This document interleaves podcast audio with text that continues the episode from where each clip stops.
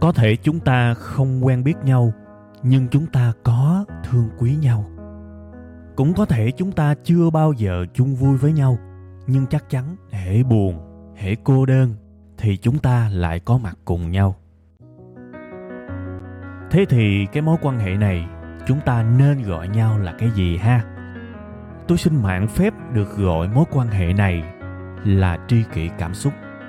Một tình tri kỷ đặc biệt với kết nối duy nhất là cảm xúc.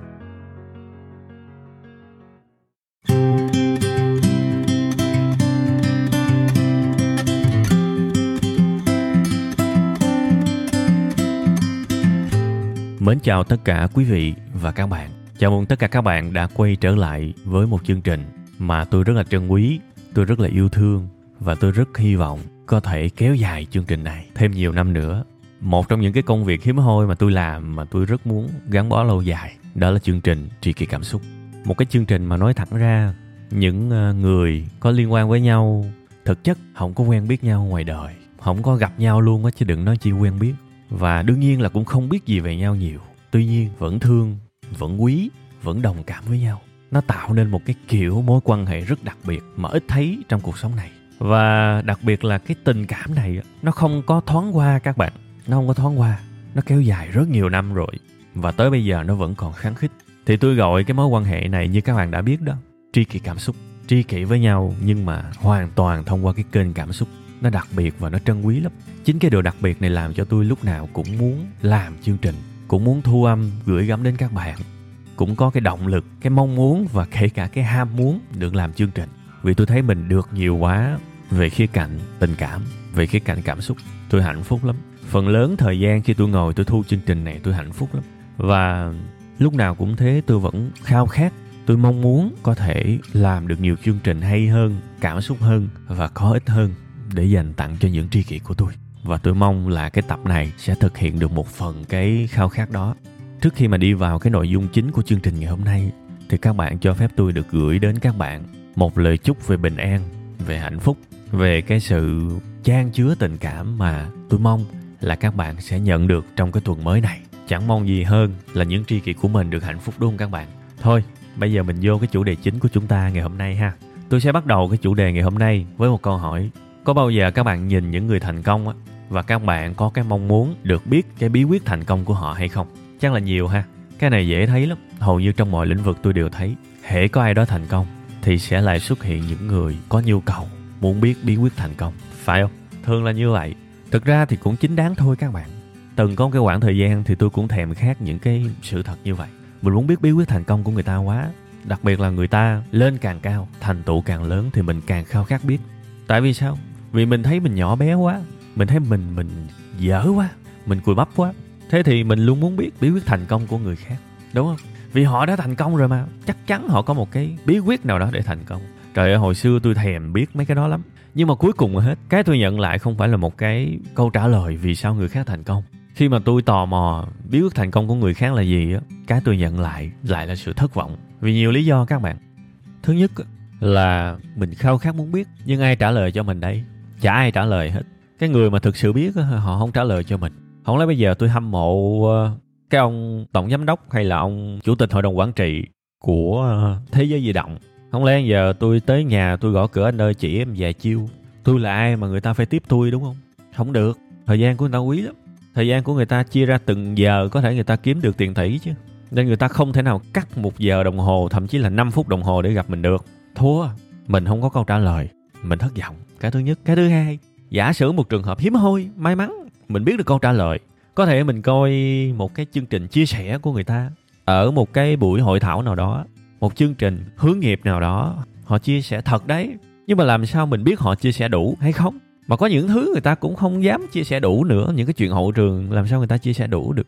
Thế thì cái thông tin mình biết nó bị thiếu, đúng không? Nó bị thiếu. Mình biết không đủ. Cái hàm lượng thông tin không đúng được như kỳ vọng của mình. Thế thì mình cũng thất vọng. Bạn thấy đúng không? Thất vọng. Mình hỏi khi mình có một cái nhu cầu biết bí quyết thành công của người khác là gì thì thường mình sẽ thất vọng. Tôi nói thường nha, chứ không phải là luôn luôn. Không phải là luôn luôn thất vọng, nhưng mà thường sẽ thất vọng. Chán lắm các bạn. Các bạn có đồng cảm không? Tôi từng có một lúc như vậy. Nó chả đi tới đâu cả. Nhưng mà bây giờ một cái vấn đề phát sinh các bạn. Những bài học ở khắp nơi, Và không có một cái bài học nào mà nó gần gũi và nó thú vị và nó truyền cảm hứng hơn là những bài học từ những người làm chung cái lĩnh vực của bạn mà họ thành công vượt bậc. Bạn muốn biết chứ. Bạn bán điện thoại di động, chắc chắn bạn muốn biết những cái cửa hàng di động khác thành công như thế nào. Bạn muốn biết chứ. Sao mà không muốn biết được. Bạn muốn làm một cái kênh YouTube, bạn rất có nhu cầu. Và đương nhiên tôi tin là bạn nghĩ là bạn sẽ phải biết cái bí quyết thành công của những kênh lớn. Mình muốn biết chứ. Thế thì mình không thể nào để cái nỗi thất vọng mà tôi vừa nói với các bạn nó xâm chiếm mình, nó làm mình chùn bước được. Khi mình muốn biết bí quyết thành công của những người thành công, kể cả họ nói và họ không nói đầy đủ, thì mình vẫn có cách để biết. Cái đó mới hay. Và cái bài này tôi chỉ cho các bạn cái điều đó nha. Và để các bạn không còn phải thất vọng giống như tôi hồi xưa nữa. Bạn sẽ biết được người ta thành công bằng cách nào, và biết đúng luôn nha. Biết những gì thực sự xảy ra với họ. Và mọi thứ chỉ dừng lại ở vài chữ đơn giản này thôi. Đừng có xin, thay vào đó hãy nhìn. Và đừng có chỉ tiêu thụ, thay vào đó hãy phân tích. Chắc là các bạn chưa hiểu gì đâu. Nhưng mà đây là một cái mà phải gọi là nó làm lóe sáng cái góc nhìn trong đời của tôi luôn á. Hãy nhớ khi mà nói về bí quyết thành công của người khác, đừng có xin mà thay vào đó hãy nhìn. Đừng có chỉ tiêu thụ mà thay vào đó hãy phân tích. Bây giờ tôi lấy các bạn vài ví dụ là các bạn hiểu ngay. Cái thời gian mà gọi là giãn cách xã hội đó các bạn, căn bản là tôi cũng không có cơ hội để mà đi chỗ này chỗ kia nhiều. Thành ra tôi cũng chán các bạn. Mà tôi là một cái người yêu du lịch. Thành ra trong cái khoảng thời gian đó tôi xem khá là nhiều những cái video clip về du lịch ở trên YouTube. Thì chắc là chủ đề nó có liên quan hay sao á. Nên là tôi coi về du lịch thì nó lại xuất hiện những cái video về ẩm thực. Và tôi khá là ấn tượng với một vài bạn. Họ làm những cái video clip về ẩm thực cực vui luôn các bạn. Rất là thu hút. Và trong một thời gian ngắn, mấy bạn đó trở nên cực kỳ nổi tiếng luôn. Tôi coi tôi rất thích.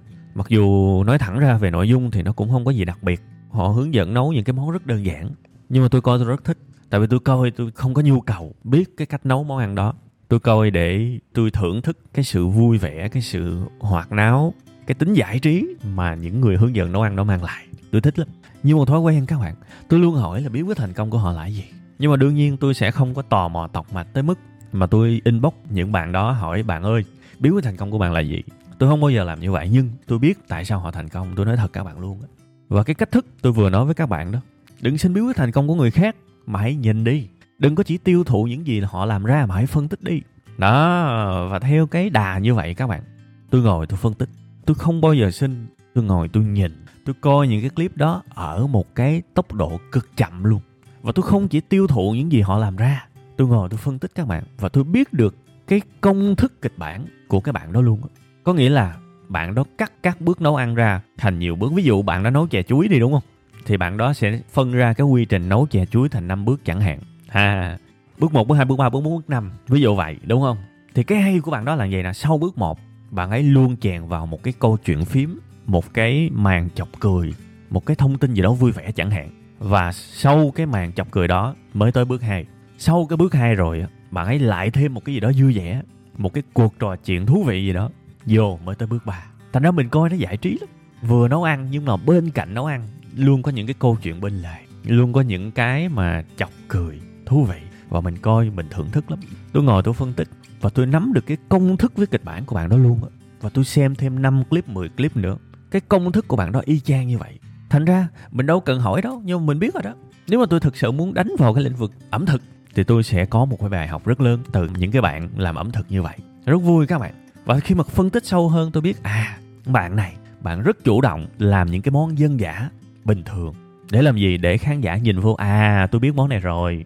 Mình không còn mất thời gian để giáo dục khán giả nữa.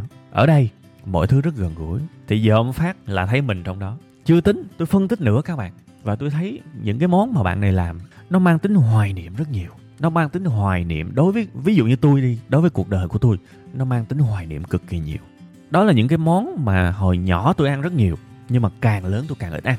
Thì tôi nhìn vô tôi thấy cái món đó thôi là tôi đã muốn xem rồi. Nó nhắc mình tới những kỷ niệm tuổi thơ của mình các bạn. Và thế là mình xem. Đó, tôi ngồi tôi coi chậm. Tôi liệt kê ra những cái bí quyết thành công. Và tôi nghĩ là tôi biết cũng khá chính xác về cái công thức. Bởi vậy tôi nghĩ hồi xưa mình ngu quá. Sao mình cứ phải đi hỏi người khác công thức thành công của họ là gì? Trong khi mình chỉ cần nhìn vào sản phẩm của họ thôi là mình đã biết rồi. Tại vì cái họ cho ra chính là cái tinh hoa nhất của họ ở thời điểm đó. Đó là sự thật duy nhất của họ ở thời điểm đó. Sản phẩm ra là cái mình phải nhìn vô. Mình đừng bỏ qua sản phẩm. Vì nó là cái thật nhất. Cái mà bao tâm huyết mồ hôi của họ đổ vào. Sao mình không nhìn? Mà mình đi hỏi làm gì? Mình đi xin làm gì? về bí quyết thành công, vì xin người ta cũng đâu cho. Nhưng mà trong khi đó sản phẩm nhìn phát thấy ngay. Và tôi quay trở lại với cái ví dụ của cái bạn làm ẩm thực đó. Tôi thậm chí còn nghiên cứu về marketing của bạn đó nữa. Bạn nó có những kênh nào, có những kênh TikTok, có những kênh Instagram, có trên Facebook như thế nào, cái lịch đăng bài của bạn đó như thế nào. Khi bạn đó đăng lên TikTok hay là trên YouTube thì bạn đó hay sử dụng những cái tag như thế nào, những cái từ khóa nào, đúng không? Và những cái trang nào hay share lại bài của bạn đó, những cái page lớn hay share lại bài của bạn đó. Thì đó là vì người ta lấy clip của bạn đó, hay là giữa bạn đó với những cái fanpage lớn có những cái mối quan hệ cộng sinh với nhau. Bạn đó có nhờ những cái fanpage lớn PR cho bạn đó những cái clip mà bạn đó làm ra hay không? Đó, rất nhiều câu hỏi các bạn. Càng đào sâu mình thấy hết. Và mình học được rất nhiều thứ cho chính mình. Mình thấy được bí quyết chứ. Và ở đó là tôi chỉ dành khoảng nửa buổi thôi là tôi đã thấy được khá nhiều thứ. Tôi tin nếu mà tôi làm trong lĩnh vực đó, tôi ngồi, tôi phân tích 1 ngày chẳng hạn, 2 ngày chẳng hạn thì chắc chắn tôi sẽ thấy rất nhiều điều. Thật sự. Nên tôi mới nói các bạn đừng có xin mà hãy nhìn. Đừng có chỉ tiêu thụ sản phẩm của người khác. Mà hãy phân tích đi. Bài học có rất nhiều, chủ động lên các bạn. Các bạn sẽ biết tất. Và cái này nó hợp pháp. Cái này nó thể hiện một cái tư duy phân tích. Nó thể hiện một cái sự tò mò tốt của mọi người. Bạn sẽ thấy tất. Thật sự. Bây giờ tôi quay trở lại với cái ví dụ. Hồi đầu tôi nói các bạn, ví dụ tôi hâm mộ ông chủ của thế giới di động quá đi. Tôi xin thì làm gì cho nó mất công các bạn. Bạn tới cửa hàng của người ta đi. Bạn dòm người ta làm sao, người ta sắp. Tại sao cái tủ đầu tiên phải là cái điện thoại đó? Có bao giờ bạn thắc mắc không? Rồi bạn bước vô, bảo vệ chào bạn. Tại sao họ phải chào? Đó là chào lần 1. Bước vô nhân viên chào bạn. Họ làm gì trước khi chào, cái tay họ đặt ở đâu? Họ cười như thế nào? Đó, rồi khi bạn đi coi sản phẩm, họ đứng kế bên bạn, họ làm gì? Trời ơi, bạn đừng bỏ qua những cái đó. Nếu bạn thực sự muốn học, đó là chương trình huấn luyện của họ đó. Bạn có biết là những chương trình huấn luyện của những cái công ty lớn á, họ được dạy để ra ngoài làm việc thật. Họ làm y như thế. Thì khi bạn tiếp xúc với nhân viên bán hàng của những cái công ty to như vậy đó, tất cả những gì mà họ nói với bạn, những nhân viên đó đối xử với bạn là tinh túy của những chương trình huấn luyện bí mật mà họ được đào tạo. Và họ đã show ra cho bạn thấy rồi đó. Sao bạn không nhìn? Đúng không? Đừng có xin bí quyết của người ta, hãy nhìn đi. Đừng có chỉ tiêu thụ những gì mà người ta làm cho bạn. Hãy phân tích đi. Bạn sẽ học được nhiều lắm luôn á. Hãy nhìn đi, bạn sẽ nắm hết được quy trình. Vị trí đặt điện thoại, cái phông chữ mà người ta sử dụng. Bước vô cửa hàng bạn thấy điều gì đầu tiên? Tại sao cái kệ đầu tiên khi bạn bước vào cái siêu thị phải là cái điện thoại đó? Phải là cái dòng điện thoại đó? Phải là cái thương hiệu điện thoại đó? Nhìn đi, rồi bạn sẽ thấy liệu đó có phải là cái điện thoại bán chạy nhất hay không? Nó nằm ở một cái phân khúc, một cái giá tiền mà rất nhiều người có thể mua. Liệu có phải là như vậy không? Họ đặt một cái điện thoại dễ bán nhất ở cái vị trí cho bạn dễ thấy nhất để họ tăng cái doanh số lên. Có phải là như vậy không? Hãy suy nghĩ đi. Rồi, đó là trường hợp offline. Bây giờ bạn lên mạng, online đi. Những cái siêu thị lớn như vậy họ làm gì? Họ viết bài chia sẻ. Điện thoại thì họ đăng vài trăm cái thôi. Nhưng mà những cái bài về hướng dẫn sử dụng điện thoại, những cái bài liên quan tới công nghệ, họ đăng hàng ngàn, thậm chí là hàng chục ngàn bài. Mình thấy công thức chứ. Thế hóa ra người ta bán hàng chỉ khoảng 5-10%, còn 90-95% là người ta viết bài chia sẻ. Đó là công thức của những gã khổng lồ mà. Và còn nhiều cái khác. Bạn càng xoáy bạn sẽ thấy sự thật. Và thế là bạn học đi. Đó là bí quyết thành công đó. Cần gì phải gõ cửa ông chủ của người ta để hỏi. Và tôi nghĩ là khi mà tôi làm cái việc, tôi không xin mà tôi nhìn. Tôi không chỉ tiêu thụ mà tôi còn phân tích. Tôi thấy tôi học được rất nhiều. Và những kiến thức nó bổ sung cho nhau. Khi tôi nhìn những trường hợp như vậy, rồi tôi còn có cái thói quen đọc sách nữa.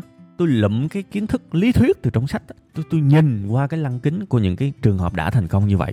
Bắt đầu các kiến thức nó bổ sung cho nhau, nó thấm nhuần với nhau. Mình học được rất nhiều thứ. Và tôi tin đó là một cái cách để mình phát triển. Đương nhiên cuộc sống này có nhiều cái cách để phát triển. Nhưng bản thân tôi cực kỳ tự hào với cái cách mà phân tích công thức của người khác, phân tích bí quyết của người khác như vậy. Nhìn sản phẩm của họ là ra nhiều cái lắm. Thật sự. Bây giờ tôi quay lại, nhiều khi tôi cũng muốn chơi bài ngửa. Tôi quay lại với chính mình nữa. Kênh YouTube của tôi có 3 triệu lượt subscribe. Nên thôi có thể gọi là một cái thành tựu. Cực kỳ nhiều người nhắn tin cho tôi, hỏi tôi là bí quyết để có lượt sub như vậy. Quá nhiều các bạn, quá nhiều người hỏi như vậy. Tôi nói thật các bạn, con số là tính bằng ngàn luôn đó các bạn ơi. Hàng ngàn người hỏi luôn á. Nhiều kinh khủng luôn, làm sao tôi trả lời nổi hết. Vì thời gian của tôi cũng bận rộn mà. Thì lâu lâu tôi vẫn chọn lọc ra một vài bạn tôi trả lời. Tôi mới nói là em cứ nhìn anh làm đi. Nhìn những gì anh làm, vì đó là bí quyết. Tất cả những sản phẩm anh làm ra, nhìn kỹ sẽ thấy quy trình. Vậy thôi. Và tôi sợ nhiều người không hiểu cái việc đó. Nhiều khi tôi còn viết bài nói về cái việc mà tôi sản xuất video như thế nào. Nhưng mà điều quan trọng, tôi nói thiệt các bạn, rất nhiều người có tính tò mò nhưng không có tính siêng năng để học hỏi. Nhiều khi tất cả phơi bày ra trước mắt nhưng mà họ không thèm đọc, không thèm xem, không thèm phân tích. Họ chỉ thích đi hỏi thôi. Thì như vậy rất chán các bạn. Vì cuộc sống này tôi nói thật các bạn á, nội câu trả lời thôi á, bản thân mình đã phải nỗ lực để tìm kiếm. Câu trả lời nó không sẵn có cho mình đâu, mà mình tìm kiếm thông qua phân tích. Bạn cứ phân tích cái kênh của tôi đi, thì tôi sẽ chỉ nói cho các bạn thấy một điều, nó chỉ gói gọn trong hai chữ giá trị thôi. Giá trị, vậy thôi. Bạn thấy là trên cái tiêu đề video của tôi, chưa bao giờ tôi để một cái từ khóa liên quan tới một cái trend, tức là một cái xu hướng hay là một cái sự kiện hiện hữu để thu hút view. Chưa bao giờ tôi làm chuyện đó, mặc dù về kỹ thuật, về kiến thức, về kinh nghiệm làm YouTube tôi biết. Chỉ cần đôi khi để một cái từ khóa của một sự kiện thời sự đang diễn ra là cái view có thể nó tăng gấp 10 lần, thậm chí là nó lên top trending luôn. Tôi biết chuyện đó chứ. Nhưng mà đó không phải là cái cách tôi làm. Trong cái bộ công thức của tôi không có cái đó. Nên tôi rất vui vẻ chấp nhận. Thưa các bạn, tôi có nhiều clip 5 triệu, 7 triệu view, tôi có nhiều clip rồi. Nhưng tôi vẫn rất vui vẻ chấp nhận một cái kênh YouTube 3 triệu lượt theo dõi, nhưng up một cái clip lên chỉ có 20.000, thậm chí là 30.000 người xem. Một cái tỷ lệ view rất thấp, nhưng tôi không buồn về những chuyện đó các bạn. Vì bản chất sản xuất nội dung của tôi là giá trị. Và tôi có ngày hôm nay cũng vì hai chữ giá trị. Tôi thành công cũng là hai chữ giá trị. Mà tôi có thất bại cũng là hai chữ giá trị. Và tôi chỉ biết như thế thôi. Tôi làm những cái nội dung ra và tôi chỉ suy nghĩ một điều thôi, cái này có giá trị với người xem hay không. Chỉ cần có giá trị là tôi làm. Và đôi khi cái giá trị đó chỉ một số ít cảm thấy là có giá trị thôi. Thì như vậy cũng được rồi, thật sự. Và các bạn thấy tôi không có giấu cái gì cả.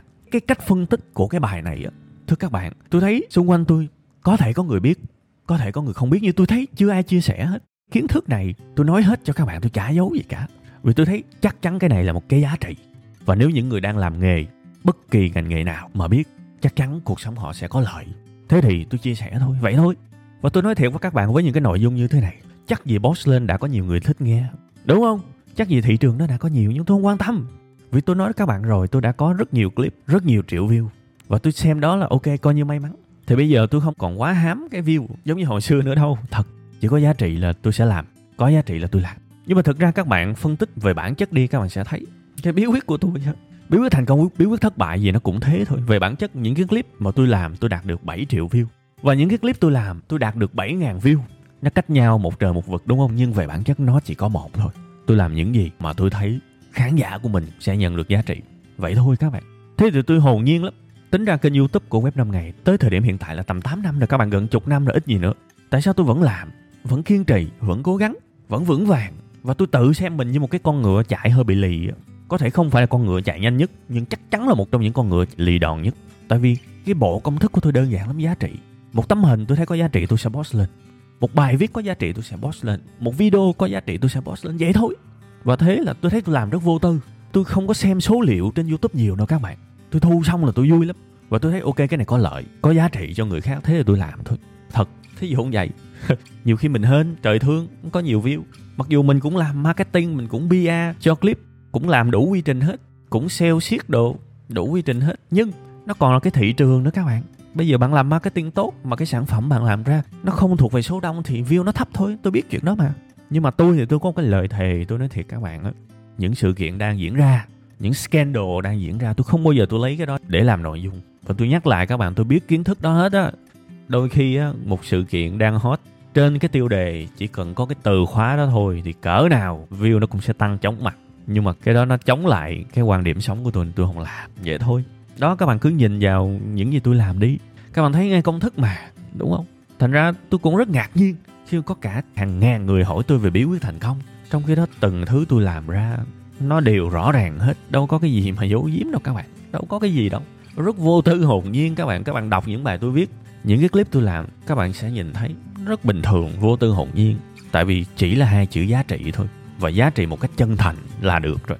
Và tôi tin chắc đó, cho dù view cao, view thấp thì cũng sẽ vẫn có một nhóm người mà tôi đo đâu đó khoảng 20-30 ngàn người đó, là những người thương tôi vô điều kiện luôn á. Tôi làm cái clip nào ra họ cũng xem. Các clip nhiều triệu view cũng có họ xem. Mà các clip cực kỳ thấp view thì hầu như toàn bộ người xem là họ đó. Thì tôi có một cái nhóm người mà bằng số liệu tôi biết là tầm 20-30 ngàn người đó. Tôi thấy quá hạnh phúc rồi. Không có còn mong chờ cái gì nữa. Thế là tôi có động lực tôi làm tiếp các bạn. Và tôi nói luôn á, làm sao để biết một cái nhóm người mà xem mình 20-30 ngàn người thì dễ lắm. Đọc comment, mình sẽ thấy có những cái người mà clip nào của mình họ cũng vô, họ khen, họ động viên. Mình biết chứ, đọc riết là quen mặt rồi các bạn. Thậm chí bạn có thể nhớ được cả ngàn cái tên đó, nhớ liền. Đó là cách thứ nhất. Cách thứ hai, mình vô YouTube Analytics á, rảnh lâu lâu mình vô mình coi cái chế độ mà retention á, tức là cái số lượng cái người mà xem clip của mình từ A đến Z, xem tới hết, xem 100% luôn á, thì cái con số mình biết có khoảng vài chục ngàn người, 30,000 người luôn luôn coi clip của mình sạch bách đó, thì mình biết cảm ơn, tôi rất trân trọng cái đó và tôi biết những giá trị tôi làm ra là nó đang đúng nha. Còn view thấp view cao thì cũng tùy các bạn, biết đâu tuần này view thấp thì tuần sau lên cả triệu, đâu biết được. Mà tôi đã trải qua cảm giác đó quá nhiều lần rồi, tôi không muốn chạy theo những cái gọi là phù phiếm của những cái con số đó. Sẽ có view thấp thì sẽ có view cao, và view cao rồi nó cũng sẽ thấp, vậy thôi, nó cứ đều đều. Và mình định vị mình là một con ngựa chạy dai, chạy bền, còn con ngựa chạy nhanh thì cứ để người khác, vậy thôi, an nhiên lắm các bạn. Đó là công thức đó, cái bài này nói rõ luôn công thức á, về bí quyết luôn á. Mà tôi tin chắc ai mà cái người mà phân tích những gì mà tôi làm ra đó thì bạn đã biết cái điều này quá lâu rồi, chứ cũng chẳng cần chi mà tôi chia sẻ.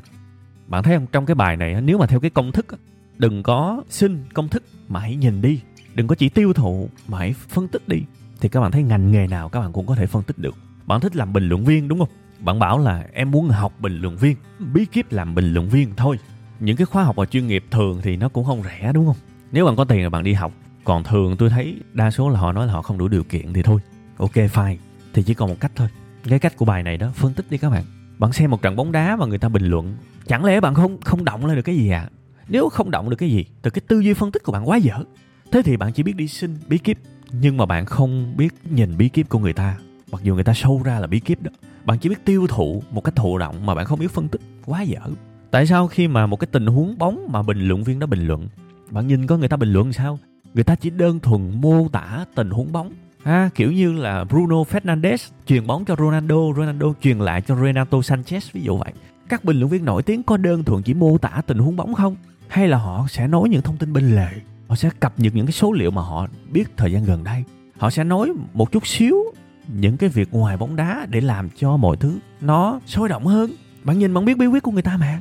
Sẵn tôi nói luôn về một cái nghề nó cũng gần với nghề bình luận viên, mặc dù hoàn cảnh nó khác, đó là nghề hướng dẫn viên du lịch. Cái thời mà tôi còn dính líu nhiều trong cái ngành du lịch đó, tôi phát hiện một cái vấn đề mà giữa những cái người hướng dẫn viên giỏi và những bạn tay ngang đó, có cái sự khác biệt cực kỳ lớn luôn. Những cái bạn mà hướng dẫn viên mà tay ngang, không gọi là tay ngang cũng không đúng, tại vì họ ăn học chính quy mà. Những cái bạn mà hướng dẫn viên mà chưa có nhiều kinh nghiệm á, hay là không hay, thì khi họ hướng dẫn họ chỉ đơn thuần thuật lại diễn biến thôi. Và tôi thấy cái điều này rất cơ bản và không thể nào mà đột phá được. Ví dụ bạn đang đi tới quốc lộ 20 chẳng hạn, rồi qua Hàng Thông bạn sẽ đi vào trung tâm Đà Lạt. Như các bạn đã thấy trước mắt các bạn là Hồ Xuân Hương, là chợ Đà Lạt. Các bạn nhìn bên phải các bạn sẽ thấy tòa nhà này, bạn nhìn bên phải bạn sẽ thấy cái đồi thông kia. Trời ơi, cái đó chỉ là mô phỏng lại những gì diễn ra thôi, nó quá bình thường các bạn. Nó cũng như bình luận viên đá banh đó mà, người này truyền cho người kia truyền cho người nọ, và họ chỉ đơn giản nối lại cái diễn biến đó thôi, nó không có thú vị. Thế tại sao mình không đi phân tích những hướng dẫn viên nổi tiếng, những hướng dẫn viên mà nhiều tiền, những hướng dẫn viên mà hot? Mình nhìn là mình biết cái công thức của họ khác liền. Họ không mô tả là các diễn biến, mà họ lấy cái diễn biến đó làm trung tâm để họ nói một câu chuyện gì đó thú vị. Có thể đi tới cái quốc lộ đó, họ kể về một cái giai thoại, một cái câu chuyện được lan truyền của người dân nơi đây, và những người khách đi du lịch họ nghe họ rất thích. Hoặc là có thể tới một cái điểm mà họ tin là có nhiều người biết, họ sẽ hỏi những du khách là các anh chị có ai biết địa điểm này không? Có ai đã từng đi tới chưa? Có ai biết câu chuyện này chưa đó? Nó tạo nên sự hứng thú. Mà tôi đang nói là cái việc các bạn để ý, các bạn sẽ học được, các bạn sẽ cào được hết bí quyết của người ta luôn á. Ở đây tôi chỉ nói vài điều thôi. Thì cái cách học mà nhanh mà thật nhất có phải là vậy không? Đúng không?